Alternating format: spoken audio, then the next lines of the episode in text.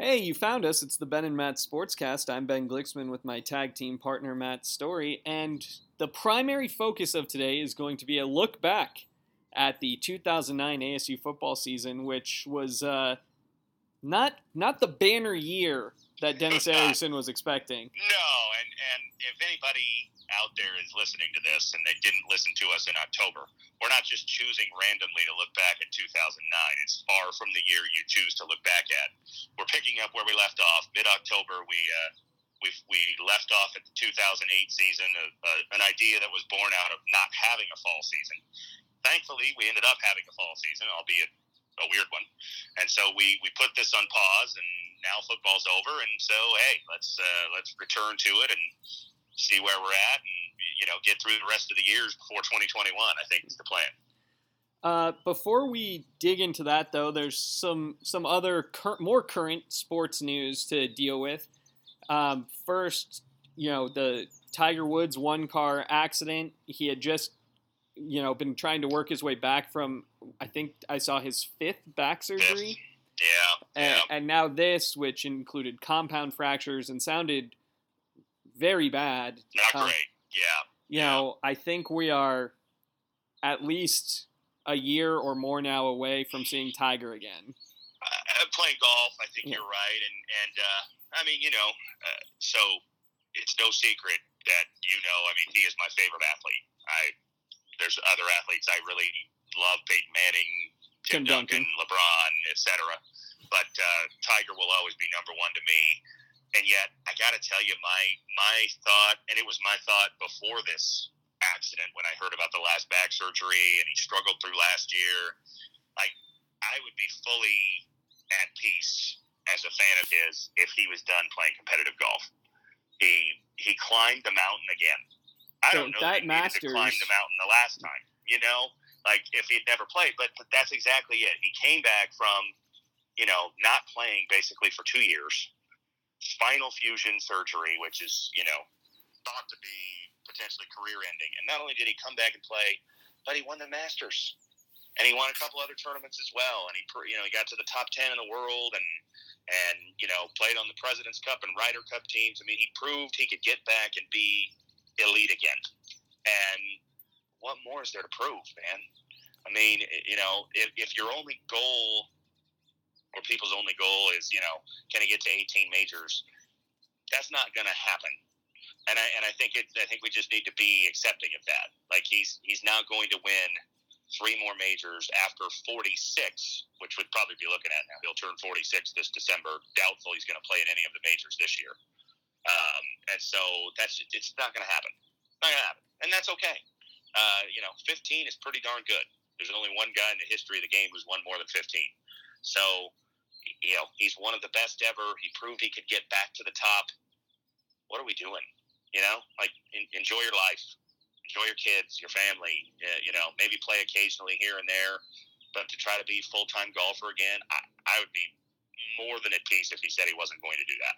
Well, I think you'll see if if he wants, what you'll see is more the father son proams and Yeah, and uh, you know you the know, Mickelson and him and two other famous people. Sure, sure. And and you know what? Look, he's got he's got exemptions into the Masters for as long as he wants. That's being a former champ. He's got exemptions into the British Open until he's sixty, because he's a former champ. PGA lifetime, quote unquote. I mean, you know, they they tend to sort of push you out the door once you become non-competitive. But you know, if he wanted to still, I mean, Byron Nelson, going way back, Byron Nelson retired from full-time competitive golf at like thirty-two. He still played the Masters every year. Didn't win it but you know had some respectable finishes. Played, you know, if he wants to do that, I mean, why not? You know, anytime he wants to show up, but to try Well, to and they'll play, you know, always 10, have him. 12, Say that again. They'll always have him because Exactly. he, you know he's a draw. He's he's a needle mover. Yeah, yeah. I mean, you know, so. I I mean, if he wants to, you know, play occasionally. I mean, I, I had thought, you know, golf always gets compared to tennis. Maybe uh, not. It's not. They're, they're not the same sport, but they get compared with the four majors and all that. And you know, the last few years, I'm not a big tennis guy, but I've, you know, you pay attention a little bit. Federer has basically stopped playing the French Open, and I've even kind of thought like maybe Tiger gets to the point where you know, like, does the U.S. Open really fit him anymore? It's a it's a bomb and gouge event. and he's he doesn't have that in him anymore. Does the British Open? I mean, the, the style of play might, but the travel, mm-hmm. eight hour flights on a, on a bad back, is that really good for you? I'm not sure. You know, like maybe just play the Masters. He's he's he you know he loves Augusta. Augusta loves him. He, you know he could. I mean, he has proven it. In 2015, he showed up with the game in tatters, and he finished tied for 17th at the Masters. So he can he can play well at Augusta with nothing. 2010, he hadn't played in six months after the whole you know adultery scandal, and he finished tied for fourth. So I mean, you know, he can he can roll out of bed and compete at the Masters. And if he wants to do that, and and you're right, you know, the father son stuff, and maybe his own tournament there in L.A., maybe his tournament in the Bahamas. If he can do that kind of stuff, you know, why not? But like, I think it would be okay to just you know take a step back, become a quote unquote ceremonial golfer, and you know enjoy life, man. What what again? What more is there to accomplish?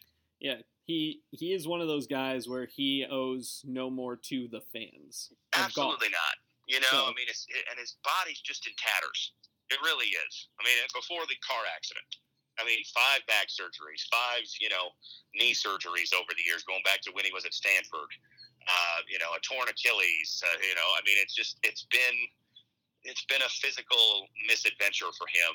Um, you know, some of that's his own doing, with the way he trained and the way you know he, he probably overdid it with the running miles and uh, weightlifting and all of that. Um, well, but, and also you know, he he for a long time, if I remember right, and you would know, but he refused to adjust his swing to accommodate the like injuries that were developing, and and yeah. didn't that exacerbate some of the the initial back well, stuff? and and the and probably honestly the coming back from injuries too soon, which he's been you know he's acknowledged that he did.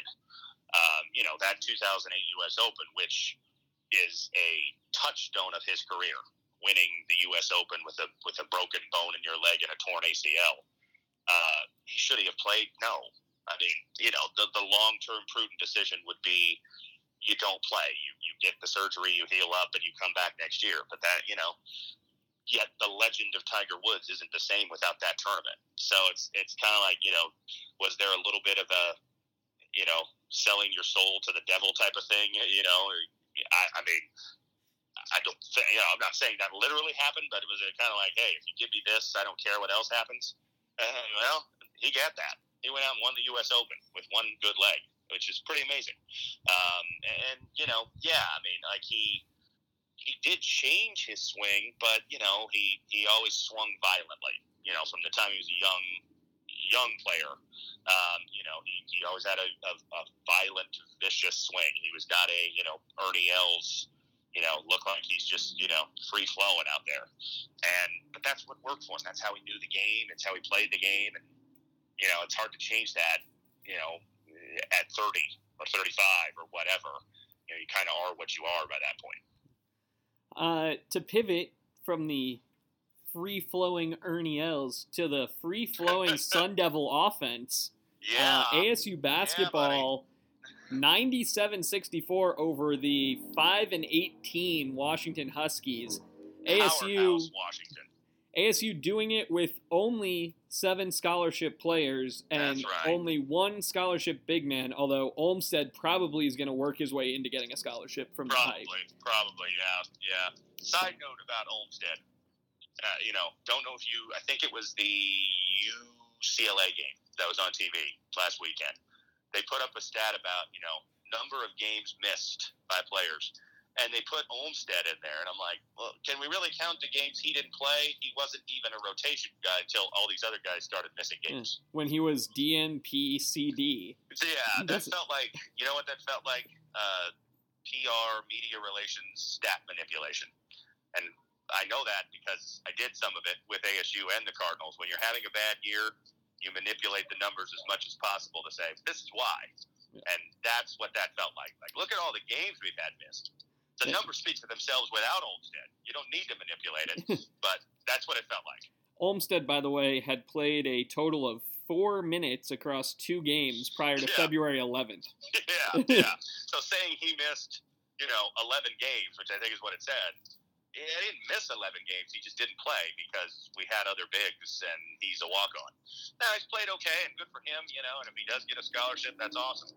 Um, but you know, yeah, that was a little again, just a side note, a little bit of a stretch when it comes to stats and all that. But uh, you know, look, it was it was a good win. We needed a win. We uh, we had another, you know, frustrating couple of games against the LA schools. But I mean, those four games against USC and UCLA this year, we've played well in all four, and we walked away 0 and 4. Mm-hmm. Um, you know, just it's tough. I mean, if if we had the full complement, you feel like we could have won all four of those games, but that's you know that's the way it is this year. Yeah, I want to talk about the the thing to me that stuck out, and obviously it was a career game for him, 22 and 12. But yeah, Kimani Lawrence, you know, back when he was a freshman and he hurt himself in the dunk contest before the right. 17-18 season. Right. This is what I was expecting. We I were going to see I know. regularly. And I'll tell you what, you know, uh, like as you're saying this, I'm thinking, boy, it would sure be nice if he took advantage of that extra year of eligibility that everybody gets for this year. Yeah, very I don't know true. if he will, you know, because he's he reminds me what he's doing right now reminds me of like what Obinna Oleka did. And remember when we kept saying like, God, we wish we had him one more year. Well, back then when you were a senior, you were a senior. But this year, a senior is only a senior with an asterisk. So mm-hmm. it's like, boy, if he can come back another year, I don't know what else we're going to have back. Uh, I mean, it's it's you know the, the roster is very incomplete, but sure wouldn't hurt to have him back. Uh, well, you know, you look at his game log, you know, of late. He had right. 12 boards in the Oregon game. He had he went for 12 and 6 against USC, 18 and 9 against UCLA, and then 22 yeah. and 12. Very yeah. solid. Yeah. Yeah. He's, he's finally, as you said, this was this was the player that we heard about in the you know fall practice before his freshman year, and then he got hurt. And that year ended up being kind of a lost season for him, and then it's just been it's been fits and starts with him. It seems like just like you know little stretches like this that you know we've seen maybe a game or two. It's like wow, okay, and, and then he disappears. Um, uh, you know, but but uh, hey, I mean, I guess better better late than never, and maybe he does come back. I don't think he's got a pro future. No. So now, the, of course, the caveat, of course, is is uh, you know he could transfer and play somewhere else like Romello White did. You know, you, you, to to take advantage of that extra year doesn't mean you have to stay at the school you're at. So mm. who knows? Um, but he's he stuck it out this long, so you think like, well, maybe he'll come back another year. Can't hurt. Yeah o- overall, uh, this is one of those efforts where you'll look back at the season totals and you'll immediately catch this as an aberration for the year. Yeah. Oh it's, yeah. It's yeah. like, oh, we we beat them by 33. That yeah. That yeah. probably I shouldn't mean, look, have happened. Washington is really bad. And I mean, you said they're five and eighteen. I think they're what two and thirteen in conference or something like that. Um, they have completely fallen. I don't know what's what I mean, I don't follow them that close, but for a program that, I mean, two years ago, the last full season, didn't they win the conference? Maybe it was three years ago. I mean, they were they were one of the elite teams in the conference, and they are certainly not now. It's been a rough go. Yeah, these aren't Romar's Huskies anymore. No, or even even early Mike Hopkins. I mean, he, they had a couple really good teams when he took over, and I don't know if it's just. I mean, you know, look, it's it's a lean year.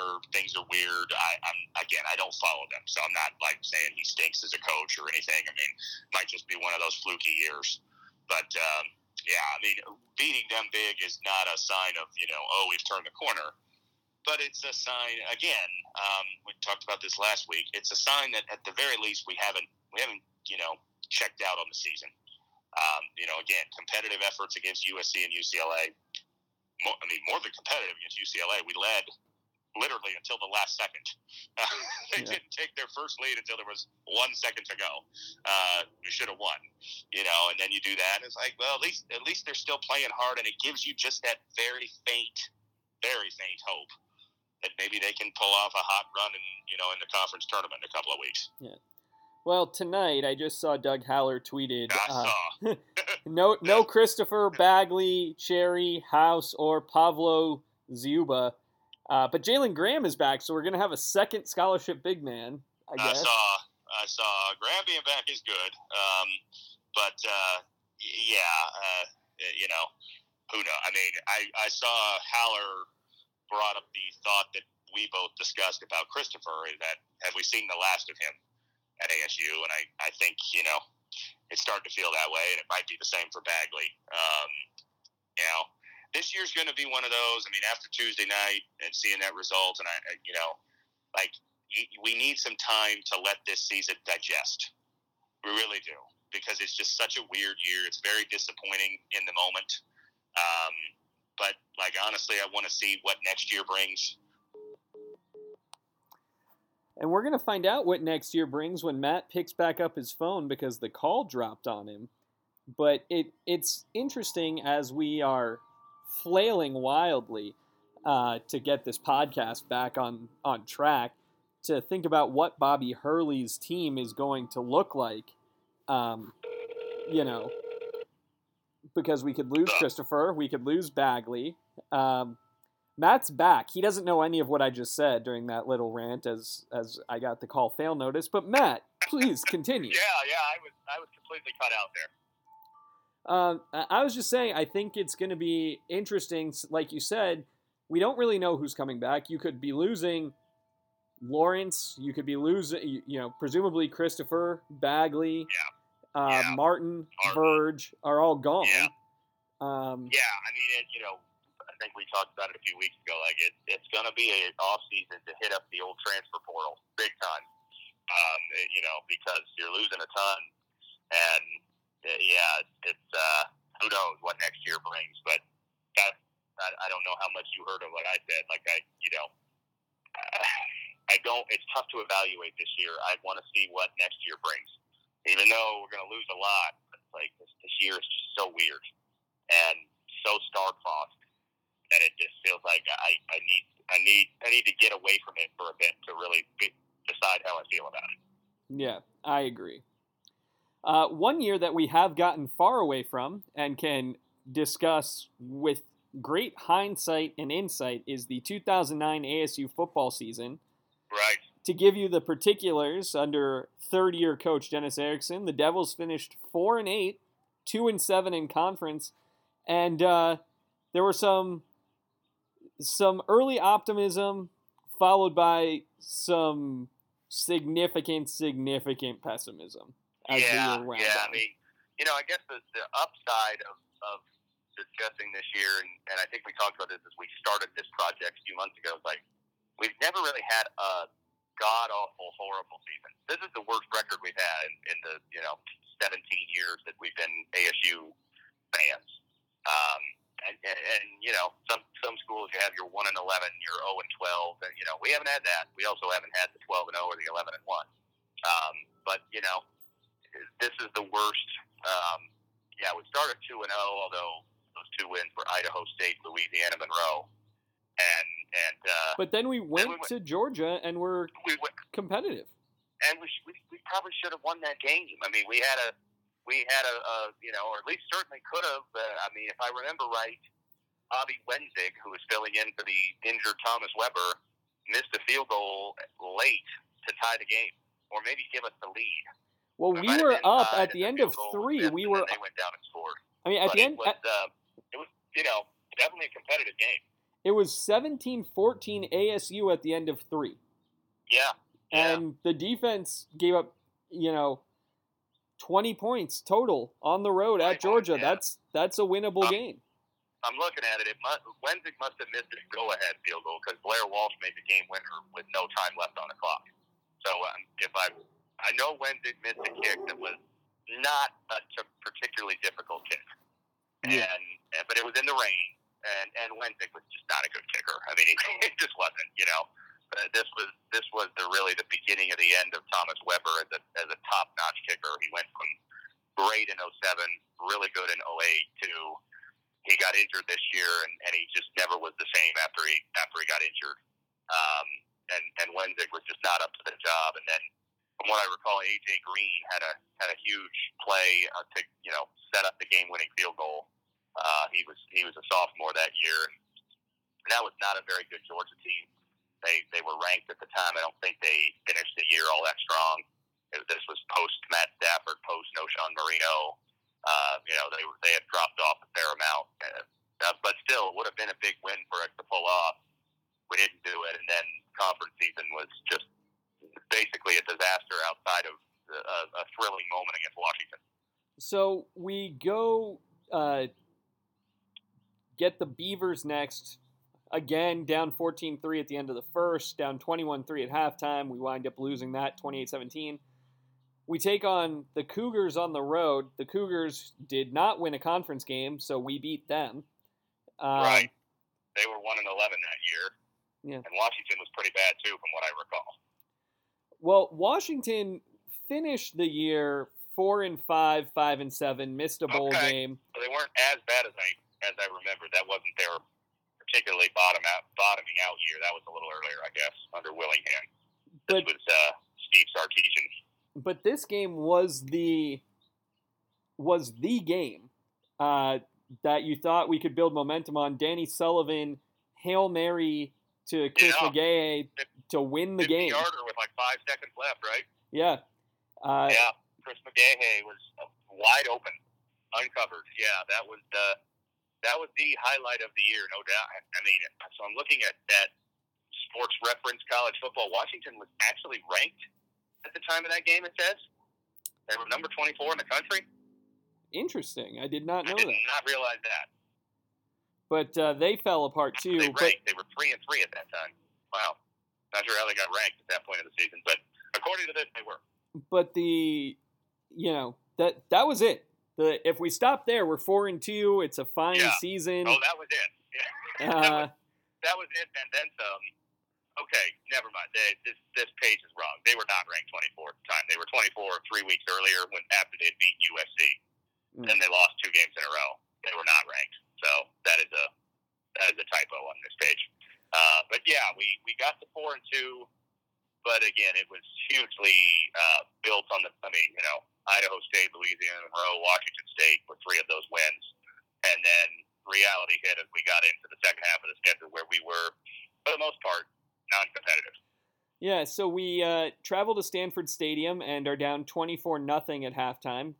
There's a theme of us, by the way, not scoring in the first quarter. Well, yeah, we were just we were really bad offense. I mean, so I know it's been a while since we talked about 08, but remember 08's offense fell apart. We had a bunch of guys back, you know, seniors. It's kind of like this basketball season in a way. Uh, you know, Rudy and Herring and Mike Jones, and they thought they were going to be great. They were not. And this offense kind of picked up right where that offense left off. It was not good. Yeah. Uh, part of this, as we when we finish our game by game, we've got to discuss the quarterbacks this year because that was the story of the season, or at least one of the stories of the season. Uh, so we we get boat raced at Stanford. Cal comes in. Andrew Luck, right? Freshman Yeah. year, Andrew Luck. Yes, and Yeah. they were they put on a clinic. Yeah, Uh, yeah, then Cal comes in, and you know, Jahvid Best, Marvin Jones, Cal era. yeah. You know, That was a two-point loss. I'm trying to remember that game honestly.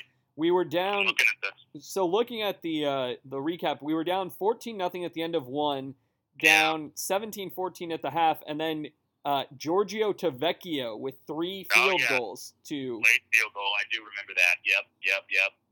That was yeah, okay. Danny Sullivan was the starter. Szakacsy threw one pass. That must have been on like a trick play formation or something. One touchdown pass on his only attempt. Yeah. But yeah, I do remember that game. It was it was surprisingly competitive because Cal I think was pretty good that year from what I recall. Let's see, Cal Cal went eight and five that year. Not great, but certainly was better than us.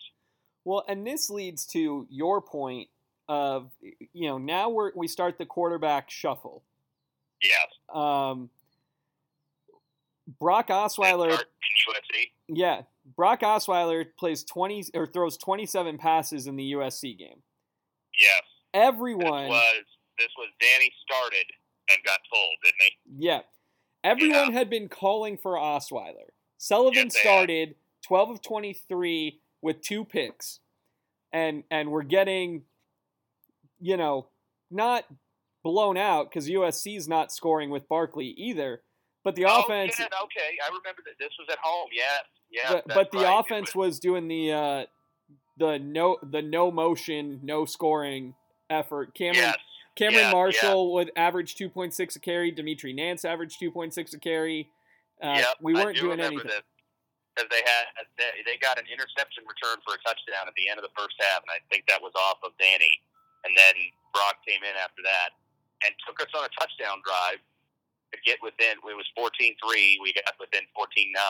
Apparently missed the PAT. It says, although I think we might have missed the two point conversion. Now that I look back, uh, I would hope we didn't go for a PAT, but who knows with Dennis back at that time. Uh, and then uh, had a few possessions. I remember the game like we got the ball several more times, and just we just couldn't get anything going offensively. Yeah, but we we scored, whereas Danny gave up a pick six. Right. So then, and that was basically the difference in the game. Yeah. Well, and then we're traveling to Oregon, and this is Oregon on the rise, Oregon.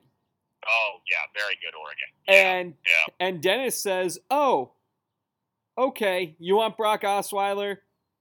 You can have Brock There. Osweiler. Yeah, First career start at Oregon in the fall with Loud Autzen, mid November, and a late kick, and Oregon does Oregon things. LaMichael James, yeah. two touchdowns yeah, yeah. before mean, ASU it- gets on the board The year. Oregon went to the Rose Bowl. Yes, Was it okay? I mean, I knew they were pretty good. Yeah, this was the the Masoli led. Jeremiah Masoli. Yep, yep, yep. So this was a good Oregon team, and and uh, yeah, I mean, you know, we can discuss it more in depth at the end of this, but it, it certainly felt like this was this was a let's throw Brock to the wolves, you know, and you you see what you did. I also recall that Danny all of a sudden developed an injury. Um, you know, he hadn't been injured, and then it was oh he's injured, and that was their excuse for putting him on the bench.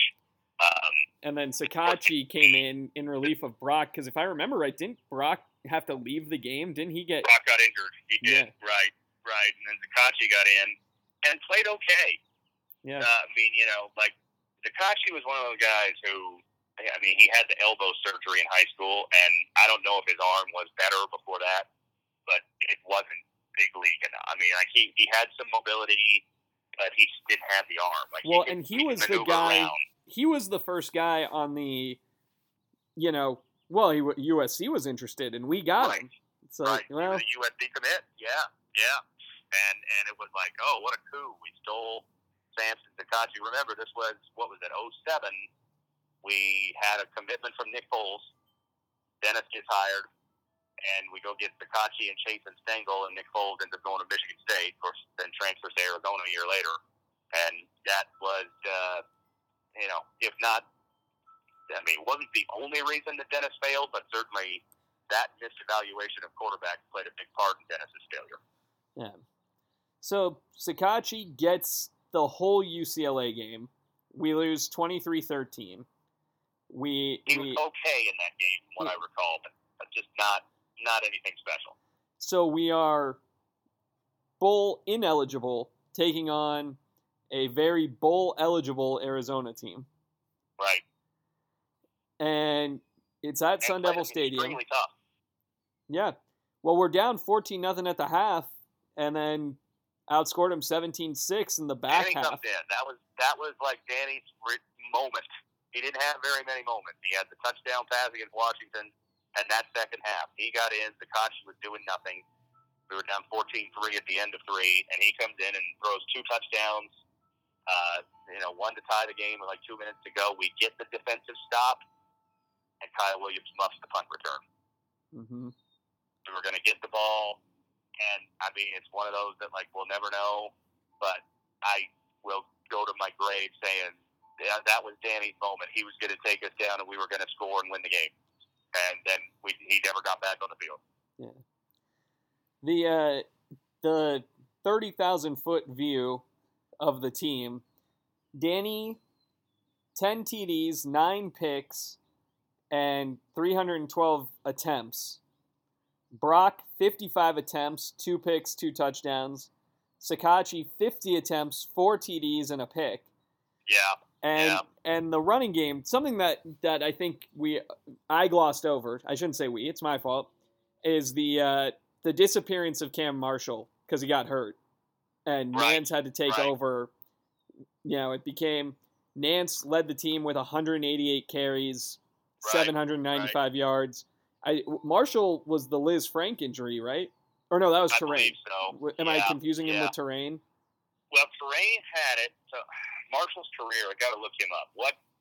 I get I get confused on the year. Okay, so that was his freshman year. He had so that 09 was his freshman year. I guess he appeared in 11 of the games. Appeared in 11 games, so it might have been it might have been another year he got hurt. I think he was kind of like. Nance Oh, it was his guy. senior year. His senior year, he got hurt. His senior year, yeah. Nance was the guy that year because it was it had kind of been Herring and Nance the year before. Mhm. Herring graduated, he was out, and Nance was the guy, and we had Marshall and Ryan Bass. You see, the third Yeah. third leading wrestler was the famous Ryan Bass, who was supposed to be an all world recruit. Oh man, you know, you're just not going to believe how good this kid is, and a classic example of why you should just wait and see how a player is because he never came anywhere close to living up to expectations. Well, that I mean, you can go up and down the the team Oh, God, yeah. offensively. You Yeah. know, Yeah. I and looking at the offensive weapons this year, Jamal Miles was on this team, I, Yeah, and uh, Gerell Robinson and Kerry Taylor. Graham. He, finally found his stride, you know, his last year when Graham was there. Uh, you had Kyle Williams, who Yeah, was a senior. Chris McGaha, I think, was also a senior that year. Yeah, and then you had Gerell Yeah. Robinson and Kerry Taylor. Yeah, yeah, yeah. I mean, Gerell was another guy who was late developing. He was a, a big time recruit who, you know, his last year, which I think was 2011, Yep, I'm looking Uh, at it. he he came into his own and, and you know, got a got a, a brief little NFL run out of it with the Broncos for a little bit, from what I recall. He had a Um, uh, he had yeah, over until 2011, he was rather underwhelming. he had uh 26 yards, 261 yards, 387 yards, and then 1397 yards and seven touchdowns. Yeah, on 77 catches. Yeah, I mean, 2011, he was good, and you know that offense did get better in 2011. We'll we'll get there. Obviously, when, you know, um, the, the you know the team fell apart in the second half of 2011, but it was an explosive offense with Brock. Um, but yeah, this year was this year was rough, and you know I think that when you talk to the quarterbacks, for me, and I know this sounds like you know tinfoil hat guy, but I don't really think it is. Remember, Steven Threet was waiting his year as a transfer, and that was like a big coup for Dennis to get Steven Threet from Michigan. And I, you know, just as I said, I will always believe Danny was going to come in and lead that win if he got the ball back. I believe Dennis promised Steven Threet the job in 2010 and did not want to do anything that could have sabotaged that, which meant playing Brock too much and letting Brock get super comfortable potentially would have sabotaged that. Yeah, well, and as we found out the next year, Brock was the right guy.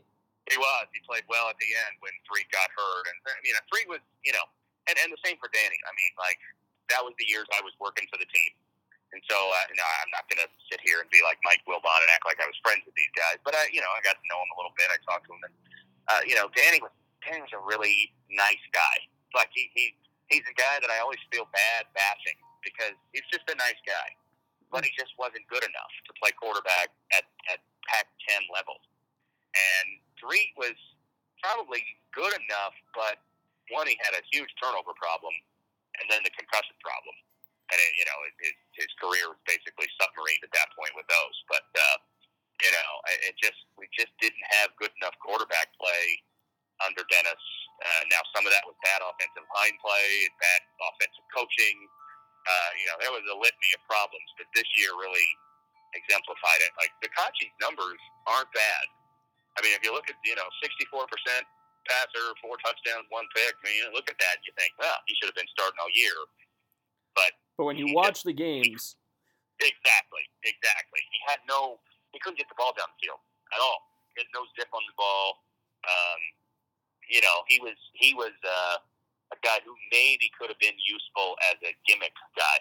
You know, let him run a little bit, but he was also very slight. So I don't know that he could have been a, a you know a big time runner because he probably would have got hurt. Um, uh, one thing that should not be overlooked, the defense was actually okay. This, Yeah, This yeah. was senior Mike Nixon Yep. and freshman Vontaze Burfict, Freshman Vontaze, yeah, which was also best Georgia. Vontaze. Oh, I mean, the game at Georgia was one of those. Uh, you know, we've we've looked back at Vontaze's career a few times, and that the problem is there's only a handful of games that you look back and think like, wow, he was the best player on the field. The game at Georgia was one. I remember that thinking, oh my gosh, this guy's going to be something, and it just never really happens. Um, but yeah, he he had his moments, and and you know, yeah, you're right. The defense wasn't bad. Now, 08 and 09 are one of those where I kind of think like, did our defense look better simply because other teams knew they are offensively incompetent, so we don't need to take many chances against them? Maybe. We can play it safe. We can punt. We can, you know, run on third and long because hey, we're going to send our defense out there against their lame offense, and we'll get the ball back. Yeah, and, and maybe. Um, I think there's something to that. Um, you know, they were. I'm not saying they were terrible, or you know, but I, I, I do think when you have a really bad offense, opponents then sort of, you know, the way they play is a little different. You're, you're playing a little bit more close to the best because you don't need to push it.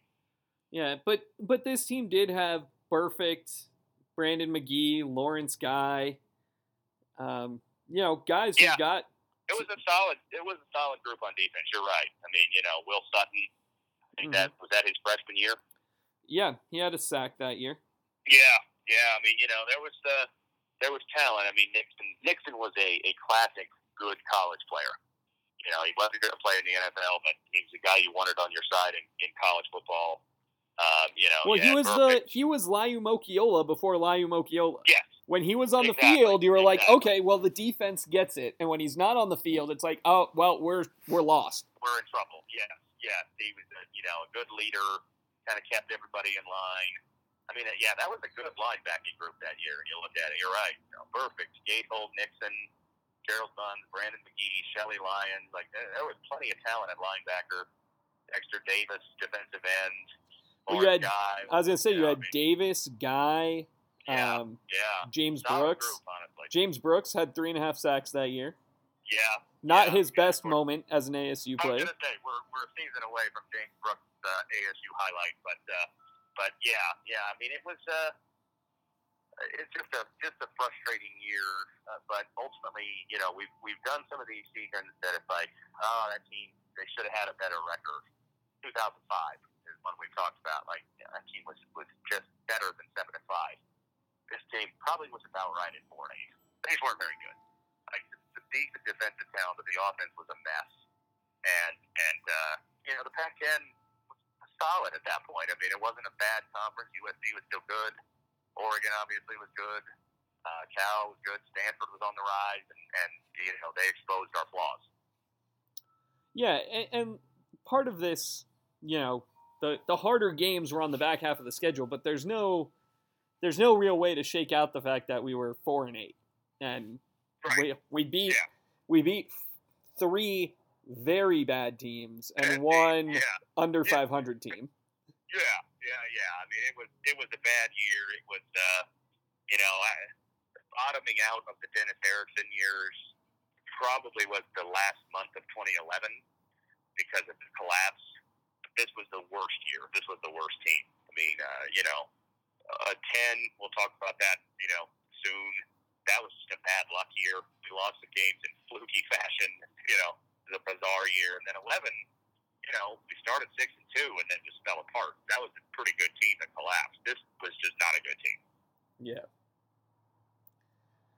Well, we'll have plenty of time to walk through other teams that broke our hearts in various different ways, but Yes, indeed. Yes, indeed. Yeah, this this one, this one wasn't probably a heartbreaker. I, I remember this season being like, yeah, we're probably not going to be very good, and we weren't. yeah, It, it met expectations. It's it was one of those seasons as a sports fan that it's not nice, but it's not gut wrenching It's Be- not devastating. No. because no, it's like you, we- there wasn't like you could point to one moment and be like, oh, if we would have gotten that Georgia game, it's like we still would have missed the bowl. Still, yeah, exactly. If we would have gotten the Georgia game, maybe we win another another game or so. I don't know. Who knows? Eh, you know, maybe confidence or something. But yeah, it wasn't like oh, if we'd have gotten that Georgia game, we could have gone on a run and won the Pac-10.